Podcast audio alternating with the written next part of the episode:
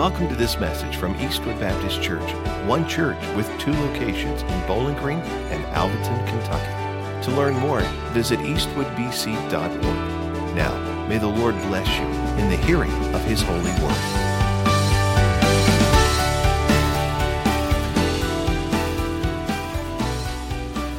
Grab your copy of God's Word. Go with me to 2 Peter. 2 Peter. Hey, did you hear about the guy, that farmer that was arrested at the gym the other day? Yeah, I mean, that dude was destroying his calves right in front of everybody. uh, I read this, lead, uh, this, this feature article the, uh, this past week, and uh, it was this article on uh, hairdressers that are just going to the gym in groves. And it's kind of a crazy article. I mean, it turns out that their favorite exercise is curls. Oh, come on. Did y'all wake up this morning? Did y'all get out of bed or what? oh, you said if you tell better jokes, we'd laugh harder, right? well, last month, this dude, he made some New Year's resolutions and he was going to go to the gym, work out. So he finally went. He didn't know much about exercising. And so he went in the doors of the gym, uh, of the, of the gym there to work out. And he, he found him a trainer and he said, Man, what does that machine right there do? And the trainer's like, uh, sir, that is a bench machine right there. And the guy was elated. He's like, great, I'm going to sit right there on that bench. I didn't feel like working out anyways. And then finally, did you know that when Chuck Norris finishes a workout, the gym takes a break. All right, we've had some fun a little bit with exercise this morning, but guys, listen exercising is no laughing matter. We all should take time to work out our bodies. The experts tell us that there are a lot of important things to work out but probably the most important part of your entire body, and it's one of the parts that we often ignore, is our core. All right? Take a, check, uh, take, take a look here at this, this image here. Here's a picture of your core. All right, if, if you need an anatomical picture, there you go. So it's the front here, your midsection, your back, your sides. It includes your abs. All right, it includes your, uh, the back, erectus, uh, erectus spinae. Um, it, it, it includes your obliques, your lats, all those important muscles, all right? So your core is basically from your ribs down all the way to your pelvis. And it, it, it involves some very um, um, um, important muscles. Uh, the experts tell us, especially those of us who sit at desks often, we're more sedentary in our lives, we should especially focus on strengthening our core because it has a lot of really good benefits to it. Um, it helps prevent injury. If you have back pain, it can help alleviate back pain. Um, it can better protect your internal organs, your central nervous system. It can give you strong, confident posture as you go out through life. And of course, you will turn some heads when you go to the beach. But this morning, I declare to you that you have to be aware not only of your physical bodily core, you need to be aware of your physical, of your spiritual, I mean, your spiritual core, your biblical core, your theological core. So today we're going to focus in on strengthening our theological, biblical core. All right, as we continue in our series called hashtag my new life, we're focusing in on the measures of Christian growth here at Eastwood. Each of these measures are characteristics of a person with new life in Christ. And whether you're a new Christian or you've been a Christian for a lot of years, you still have new life in Christ. These are measures that should be indicative of your life in Jesus. And our unique set of measures here for Christian growth at Eastwood, they're best remembered by the acronym Samuel, all right? And so we've been going through these. Pastor Tom and I have been going through these. And so four weeks ago, we looked at S, which stands for what, church? Service is what it stands for. And the question is Am I using my spiritual gifts? Service. Am I using my spiritual gifts? Three weeks ago, we looked at the letter A, which stands for what? Abide. That's right, abide. The question is Am I meeting with God daily? Last week we looked at the letter M, which stands for missions, and asks this question Am I ready to go? Today we're going to focus in on that fourth letter, the letter U, which stands for understanding. That's what it stands for. The U stands for understanding, and asks this question Am I growing in core biblical truths? That's the question that you and I have to answer for ourselves this morning. And so the title of today's message is Strengthening Your Core. And to help us strengthen our core today, please stand to honor the reading of the Word of God this morning. Our passage comes from 2 Peter chapter 3, 18.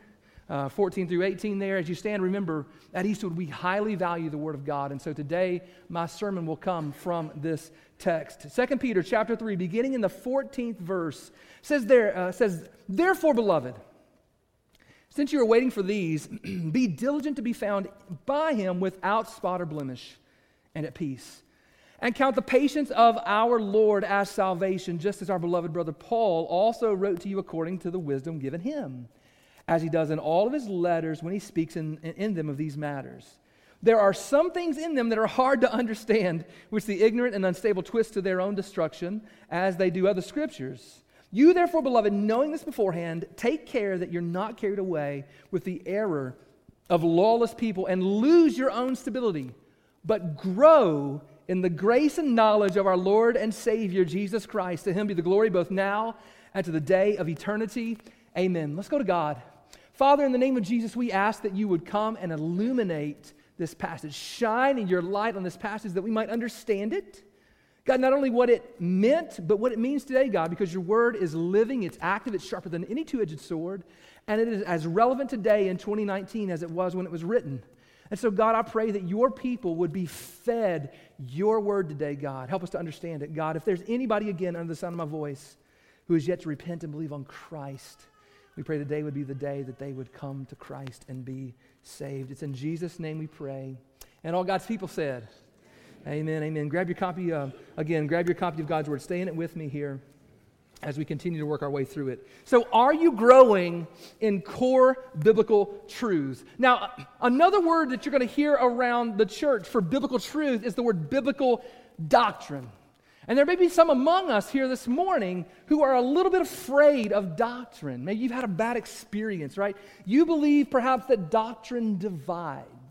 You believe that doctrine just leads to fussing and arguing and people getting all mad and taking their ball and going home. Maybe you even believe that doctrine just confuses people. So you believe that instead of emphasizing doctrine, that we should de emphasize doctrine and just focus on Jesus. Maybe your, your, your catchphrase would be, just preach Jesus, preacher.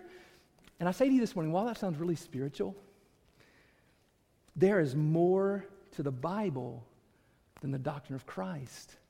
Now, don't get me wrong, the doctrine of Christ is the apex of doctrines, right? He's the highest of doctrines, but there is more to the Bible than just that doctrine. And you and I need more from the Bible than just that doctrine. That's why Apostle Paul, when he met for that final time with those Ephesian elders, he said with much joy, he said this in Acts 20, verse 26 and 27. He said this He said, Therefore I testify to you this day that I am innocent of the blood of all. For I did not shrink from declaring to you the whole counsel of the Word of God. You see, church, this morning, Paul didn't give the Ephesians a partial understanding of Scripture. Amen? Right? He, he, didn't want to just give a portion or a sliver. He didn't want to just give partial. He, he didn't want to deliver half of the counsel of the Word of God or even 75%. He wanted to deliver the whole counsel, the entire counsel of the Word of God. And you know what? The Ephesians expected no less. They desired to hear the whole counsel of the Word of God. They weren't afraid of doctrine. They were hungry for doctrine. They, they were hungry for a spirit filled man of God to open up the Word of God and declare, Thus saith the Lord. And I pray that the people of Eastwood would be hungry for no less this morning, all right? You need not be afraid of biblical doctrine. In fact, you should long for it, you should seek it, and you should cling to it. Why? Well, our text here in 2 Peter 3 gives us two reasons why we should do that. The first reason is that biblical truth will keep you clean and holy. Everybody say clean and holy. Clean and holy. All right, look at Apostle Peter here. 2 Peter 3:14 says, "Therefore, beloved, since you are waiting for these, be diligent to be found by him without spot or blemish and at peace. Now, the, the second, the, the, the context here as he's writing this is about waiting for the second coming of Jesus. That's what he's talking about. That's the context here. We just got here in 2 Peter 3, one of the most important passages of Scripture concerning the second coming of Jesus Christ and the certainty of the second coming of Jesus Christ. I say to you this morning, beloved, do you believe that Jesus is coming again? Do you believe that? Say amen. If you believe that, right? It's going to happen, whether you believe it or not. He's coming. And it'll be at a time when you least expect it. Therefore, we must be ready. That's what the Bible says here. How will he find us when he splits the eastern sky, okay? And I pray that we would find that the, the saints of Eastwood Baptist Church would be found, as it says here in this text, without spot or blemish. That means that he would find us morally clean and spiritually holy. You know, that's exactly what he's commanded us to be. This God that the angels cried out in praise and declared, calling him holy, holy, holy, is the same God who told us in the book of Leviticus and then again in 1 Peter chapter 1, verse 16, speaking of himself, he said, You shall be what, church? Holy, as I am holy. You and I, we are supposed to be holy, but how? How are we supposed to be holy? Well, the ultimate answer is Jesus Christ. You see, when we turn from our sins and trust in Jesus, we are imputed with the righteousness of Christ. and do you know how holy the righteousness of Christ is? It is holy, holy, holy. And that means that when you repent of your sin and trust in Jesus, that perfect righteousness of Christ is credited to your account in heaven so that when God looks at you, he sees the righteousness of Christ. He sees that holy, holy, holy righteousness of Christ. There are some of you here this morning who need to turn and trust in Jesus to be saved, to be holy. You see, your personal holiness, your actual holiness will never be enough to get you into heaven because the truth of the matter is, is that you've already fallen short. You've already fallen short. You may come in here with a testimony and you may think that you have, have, have, have come in. Maybe you were in the gutter and you were in drugs and alcohol and doing all these things. You were in the gutter of life, all right? And you've got this miraculous testimony. But you know what? Those things are deadly, but one of the most deadly sins on planet Earth is the sin of self righteousness. The sin that says, God, I don't need Jesus' righteousness because mine is good enough. I stand before you today. That's my testimony. I went into all that stuff. I mean, I was the I was the, the honor roll student. I was the captain of this and the leader of that and the president of this, right? I mean, I was I was the one who was doing all those things. And if a person were to look at me back in those days in high school, they might have said, Well, that dude's a Christian. Look how good he acts. But I was on my way to hell because I was banking on my own self righteousness. The truth of the matter is, is that there is no one who is righteous. No, not one. And so if I'm hoping to get into heaven based on my righteousness, I am done for. You need, if you're here this morning, to trust in Christ. You see, the standard to enter into heaven is perfection. That's the standard. And the only way for you to get that perfection is by grace through faith in Jesus Christ. And so when you turn from your sin and trust in Christ, you will be made holy, holy, holy by the righteousness of Christ. And so we are perfect, perfectly holy because of our position in Christ. But here on earth, you and I are not as holy as we should be. We are not as holy as we are going to be. So, how do you grow then in the holiness of God here on earth? And the answer is through the Spirit of God applying the Word of God to our lives. We need both, right? We need the Spirit and the Word. But for today's purposes, I want to focus in on the Word of God. You see, without the Word of God, without the Word of God, you and I will never be found without spot or blemish when Jesus returns. The psalmist said in Psalm 119, verse 11, he said, I've stored up your word in my heart that I might not sin against you. The Word of God guards us from sin. The same psalmist, several verses later in Psalm 119, verse 105, said, The Word, your Word, God, is a lamp to my feet and a light to my path. And so I say to you, beloved, without the Word of God, you will be walking around in sin because you have no lamp to light your way. And eventually, you will have a spiritual catastrophe. You will hurt yourself spiritually. For Christmas this year, I, I made my wife this, this big old six foot high, king size sh- uh, uh, uh, shiplap headboard for our bed. It, it, it, turned out pretty good, if I, if I must say so myself. Pastor Will helped me with it, and I, I did uh, the painting and all that stuff. He helped me to construct it, but it's really beautiful. But not nearly as beautiful as my bride, by the way. but nevertheless, I, I, made it just a little bit too wide. And so my, my, my nightstand that used to fit between my bed and my wall no longer fits. And so I had to take the nightstand and I moved it to the end of our bed, closer to the door there, and, and, and left it there because I still had stuff I needed in it. And I thought, well, maybe this will work down here at the end of the bed where I can just get stuff when I need it and whatnot. But you know what that did? It was great during the day. I could just work my way right around that and zoom through it. But at nighttime, that became a death trap. I mean, it was bad, y'all. I mean, again, at nighttime, I would get up in the middle of the night because, I mean, I'm almost 40 now, and so you get up more in the night, and so I'm walking down through there. I mean, I'm feeling around because I know that thing's there. Where is it? Because I don't want to break my toe off. Guys, we need light in darkness, or we will break our toe off. This world is dark. And not only do we need light physically, we need light spiritually. And there's no other way to maintain a life without blemish, without spot, without the Word of God, without biblical truth. You see, God's Word not only tells us how to avoid sin, God's Word tells us what sin is. Without the Word of God, you wouldn't even know what sin is.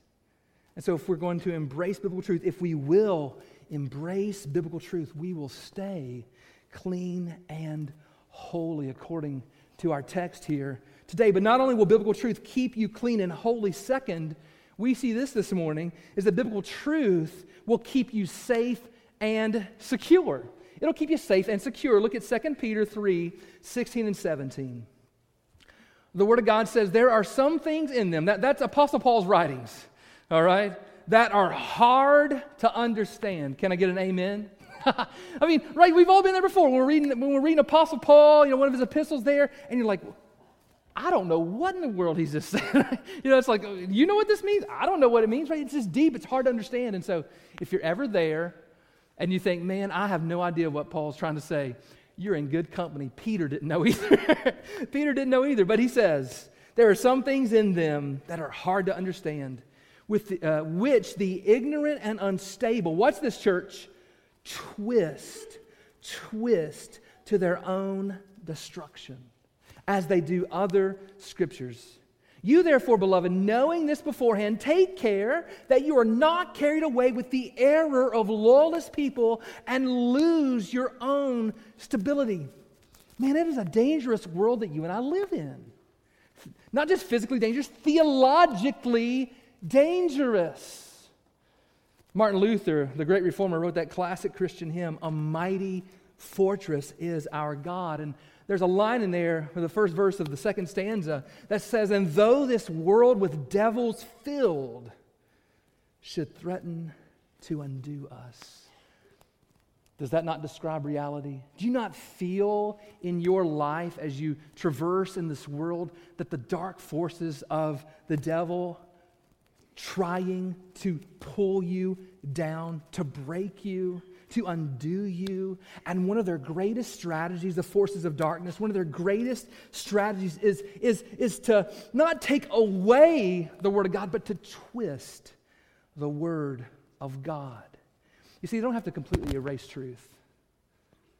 They don't have to completely erase truth, right? They, they, they, they, they only have to deceive enough to where a half truth is what's put forth, right? And, church, you know well that a half truth is a whole what? Lie.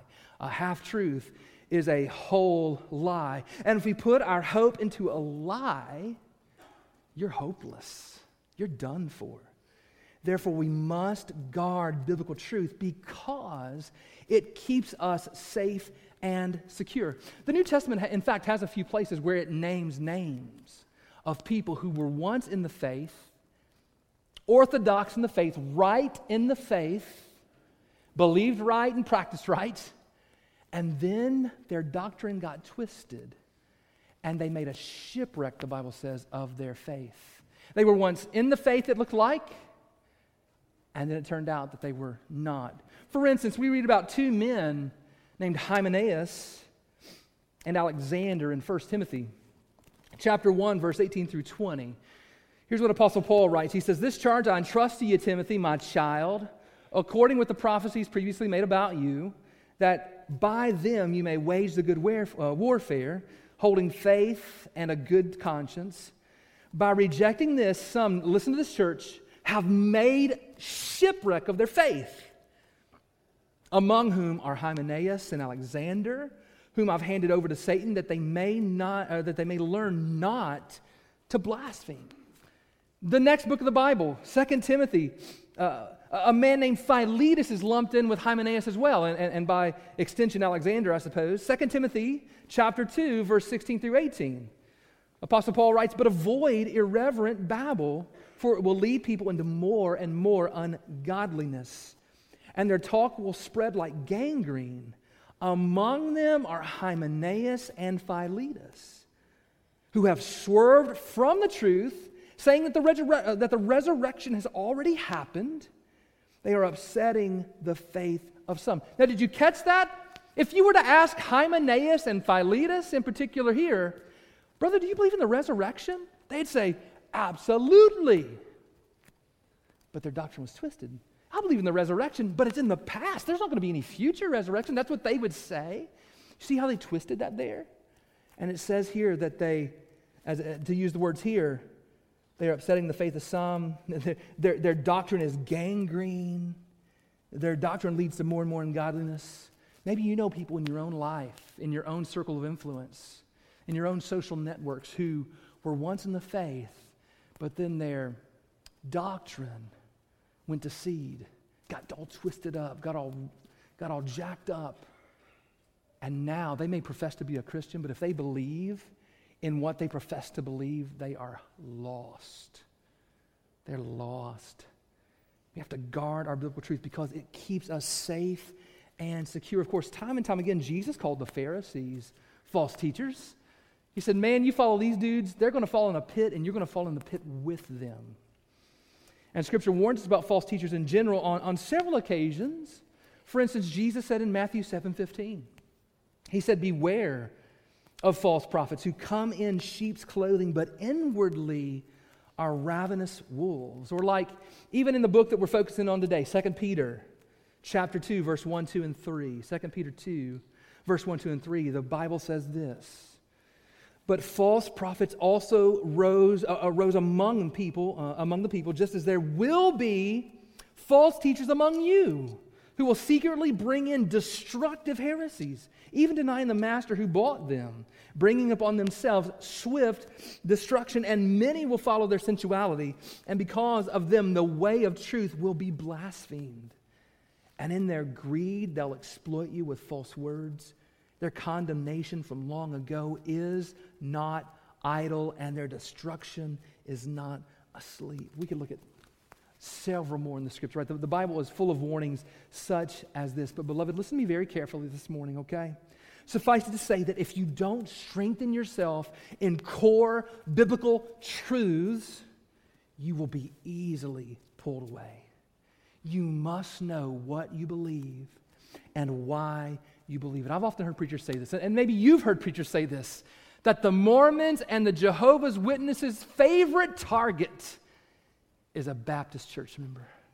Because a lot of Baptist church members have heard for every Sunday the message of salvation, and they just heard someone preach salvation, salvation, salvation, but they've never been taken to the rest of the Word of God. They don't know the, the, the, whole counsel of the Word of God. Their preacher has been giving them a one point sermon their entire life, and they are sitting ducks for false preachers because they don't know what the whole counsel of the Word of God says.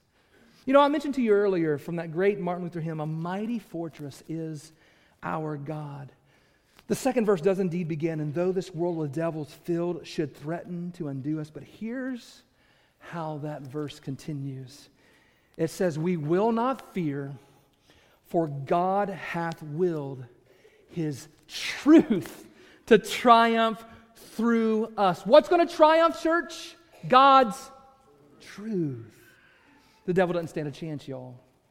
If you will strengthen yourself in core biblical truths. One little word will fail him. And in the Bible, guys, we don't have a little word. We have a big word. We have a powerful word. This is the word of Almighty God. It is powerful. We need to know its teaching because biblical teaching, biblical truth will keep us safe and secure. So, so, so what should we do? Guys, in light of what Scripture says here in, in, in 2 Peter 3. What should we do? Here's today's takeaway for you. Today's takeaway is this grow. Grow in understanding core biblical truths. That means with all your power, with all your might, with all your passion, with all your mental capacities, seek to grow in understanding core biblical truths. Guys, these are truths that separate Christianity from non Christianity. These are truths that will create a strong foundation for all other biblical teachings, all other biblical truths to be built up on. This is our core. And we need to strengthen ourselves in them, which is exactly what Apostle Peter tells us here in, in, in, in 2 Peter 3.18 as we finish out our text. It says, but grow, but grow in the grace and knowledge of our Lord and Savior Jesus Christ. To him be the glory both now and to the day of eternity. Amen. That means that we need to grow in core biblical truths and never stop growing. Never stop. How, how, do you do that? Well, you do that by studying the Bible concerning them. You do that by getting alone with God and His Word and then getting together with other Christians in His Word. We also do that by hearing preaching from faithful Bible teachers about them. And you also do that by reading what, what Orthodox Christians, uh, faithful Christian authors have written about them. Now, just like your physical core, y'all, if you ignore your biblical core, you will be weak and flabby. But if you will give yourself to strengthening this biblical core, you will be strong and stable. So, what is core, what are the core biblical truths? As I've searched this out, these are the 10 that rise to the top for me. Now, you and I might quibble a bit over a few of them being in the top 10. Now, hopefully, we wouldn't quibble over whether or not they are true. We just might quibble over whether or not they're in the top 10, right? Something you think is maybe more important or a little different should be in this top 10. That's fine. Uh, something may not be on here that you think should be, but this is a pretty good list. And if you'll strengthen yourself in these areas, you will have a strong core. The first core biblical truth that I commend to you this morning is that the Bible is God's Word. Amen? It's God's Word. It, it doesn't just contain the Word of God, it is the Word of God through and through. It is inerrant, there's no error. It is infallible, it will never be surpassed.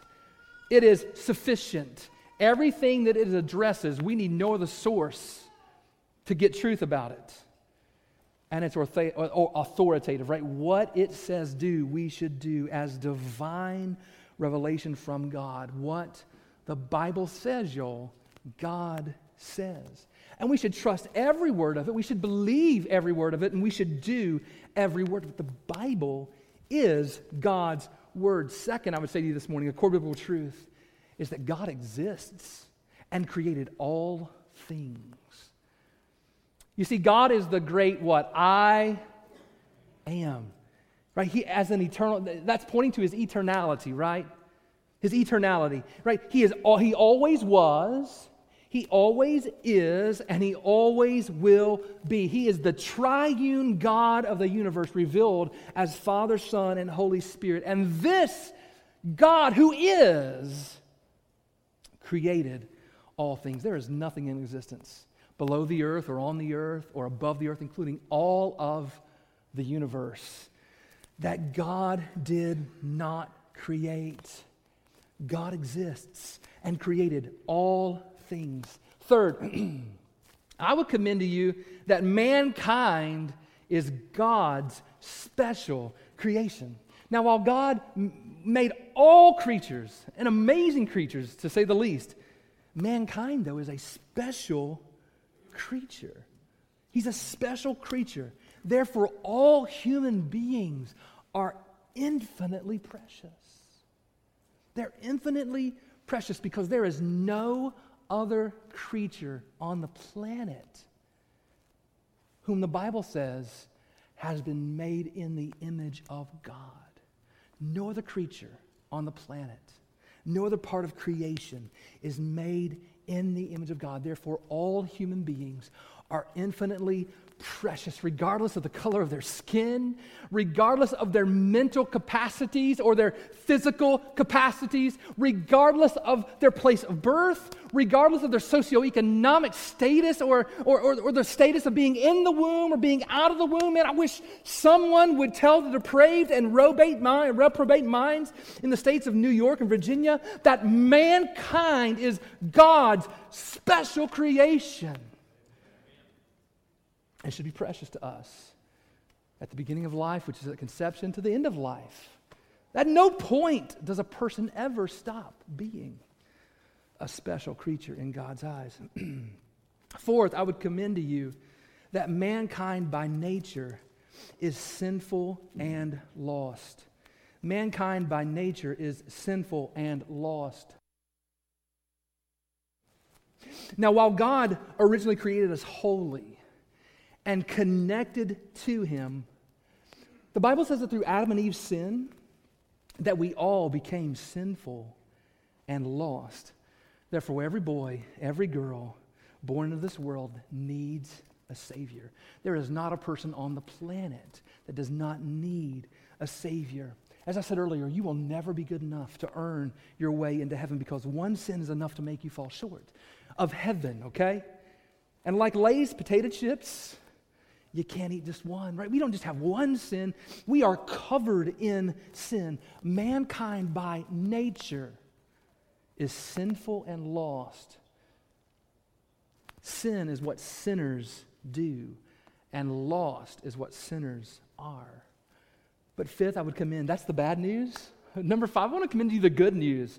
The good news is this that Jesus, fifth, fully God and fully man, came to save mankind. As I just said, the bad news is that we're sinners in need of a Savior. But the good news is, is that we've been given one. Amen? We've been given a Savior. Who, what's his name? yeah, Jesus, y'all. Jesus, he, God sent his only begotten Son to save us from our sin. He was conceived and born of a virgin. He was fully God and fully man. He lived that perfectly moral life that you and I can't live. And he died that wretched death on the cross that you and I deserve. And on the third day, he rose again from the dead to prove that his life and his death are sufficient to save us from our sin. Everyone who will repent and believe on Jesus, Jesus, fully God and fully man, came to save mankind. That brings me to number six. The sixth core biblical truth I would commend to you this morning is this is that salvation is by grace through faith in Jesus. It's not by works. Y'all, it ain't by works. Come on. It's not by merit, it's not by self empowerment. It's by grace alone, through faith alone, in Jesus alone. And every sinner who will turn from their sin, it doesn't matter what you've done or how many times you've done it, every sinner who will turn from their sin and trust in Jesus will be saved. Amen? Amen.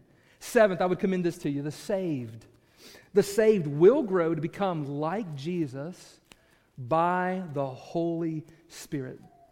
Do you know what you call something that doesn't grow? What do you call it? Dead. Everybody say dead. That's what you call something that don't grow, okay? So if you are in Jesus Christ, if you have trusted in Christ by grace through faith in Jesus and you receive that, then you are alive, the Bible says. Which means that you will grow, right? You will follow Jesus and you will grow to become more like Jesus, putting off that old self, putting on the new self, and being conformed to the image of Christ. And this is all empowered by the Holy Spirit. Number eight, I would commend to you this as a core biblical truth that you should grow in is that the saved are secure in Jesus. Praise God. Prone to wander, Lord, I feel it. Prone to leave the God I love. That's our testimony. But by the grace and power of God, He holds us fast. Those who are truly saved will never be lost. Though we may go away and backslide, or whatever word you want to use there, we will come back trusting in Christ, clinging to Christ. Jesus said this John chapter 10, 28 through 30. He said, I give them eternal life, and they will never perish, and no one will snatch them out of my hand. My Father who has given them to me is greater than all, and no one is able to snatch them out of the Father's hand. I and the Father are one. The saved are secure in Jesus. Number nine, I would say to you the church. The church is God's saved people. If you're saved, y'all, you're part of the church. And if you're part of the church, guess where you should go? To church. You should go to the church building. All right, I'm preaching to the choir today, right? You should go to church. You're here. Praise God that you're here. But you know what? We get that. That's the easy part for us, right? That's what we do. Uh, you know, maybe you, grow, you, you grew up going to church or you're, you're committed, I'm going to go to church, I'm going to be at church. But here's the part that we often miss the church is God's saved people. If you are part of the church, you should go to church.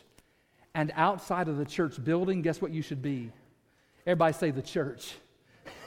you got to take what we have here and go live it, right? It's not contained. The church does not exist inside these walls. The church exists wherever you are, church.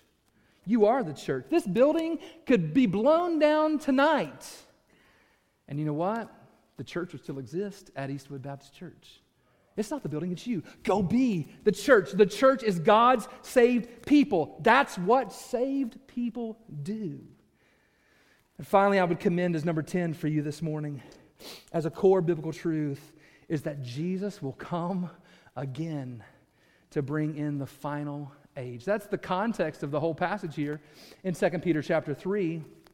The book of Titus calls the return of Jesus our blessed hope. That means he's our rescuer, man, that he is coming. And as Jesus went away, just as Jesus went away, he will return again physically bodily to bring an end to this age and to usher in the everlasting age, the eternal age. Now, you and I might debate back and forth about the timing and the stages, and you might whip out this chart, and I might whip out this char- uh, chart, and we might disagree a bit over the, the, the, the intricacies of the book of Revelation and the book of Daniel and things like that. But one thing is clear, y'all Jesus is coming back, right? He's coming back to gather together his people and to punish those who are not his people, bringing righteous judgment upon the world. Jesus is coming back. Beloved, these are your core biblical truths, and you would be wise to grow in them you would be wise to grow in them. I wonder as you look at that list, is there an area where you're shaky?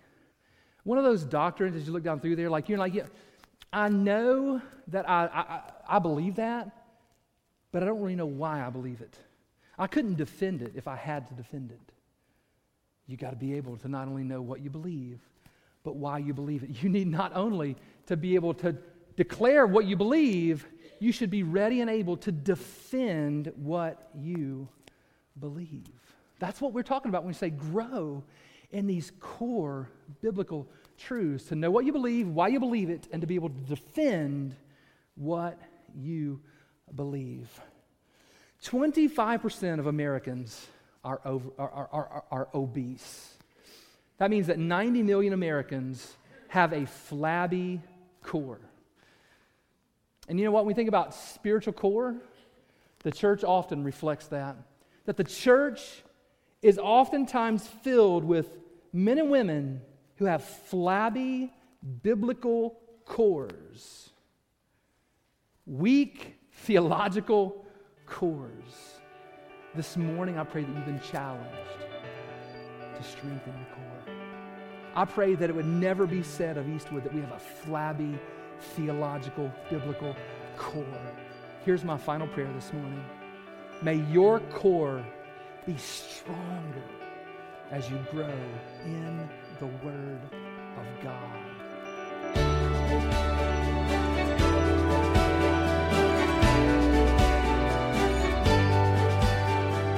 Hi there, this is Pastor Ben.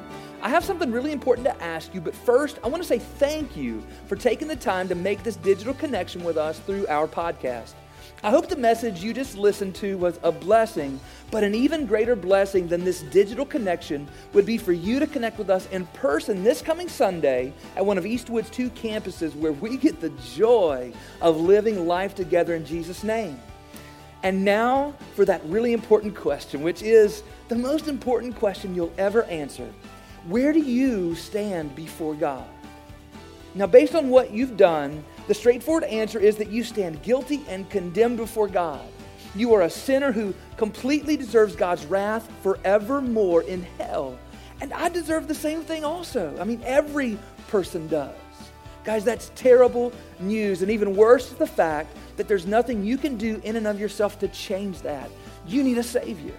But I have good news. God loved the world so much that He sent Jesus to be your Savior. Jesus came and lived the perfect life that you cannot live, and he stood condemned on the cross, dying the death you deserve. And three days later, Jesus was raised from the dead to prove to everybody that he is indeed the Savior of the world. And now, Jesus longs to change your standing before God by making a trade with you. He desires to take what you've earned, which is the wrath of God in hell, and to give you in return what he has earned, which is the blessing of God in heaven. When this trade happens, instead of standing guilty and condemned before God, you will stand forgiven and righteous with the promise of everlasting life. So, what must you do to have your standing before God changed? First, admit to God you are a sinner. Second, hate your sins Turn from them and ask God to forgive you. And finally, turn to Jesus in faith and love, putting your complete hope in Jesus' life, death, and resurrection, and follow him until the day you die. Wherever you are listening to this podcast, Jesus is ready to make this trade with you. And I pray that you would trust in Jesus and be saved. Thank you again for connecting with us, and I hope to see you soon at Eastwood Baptist Church.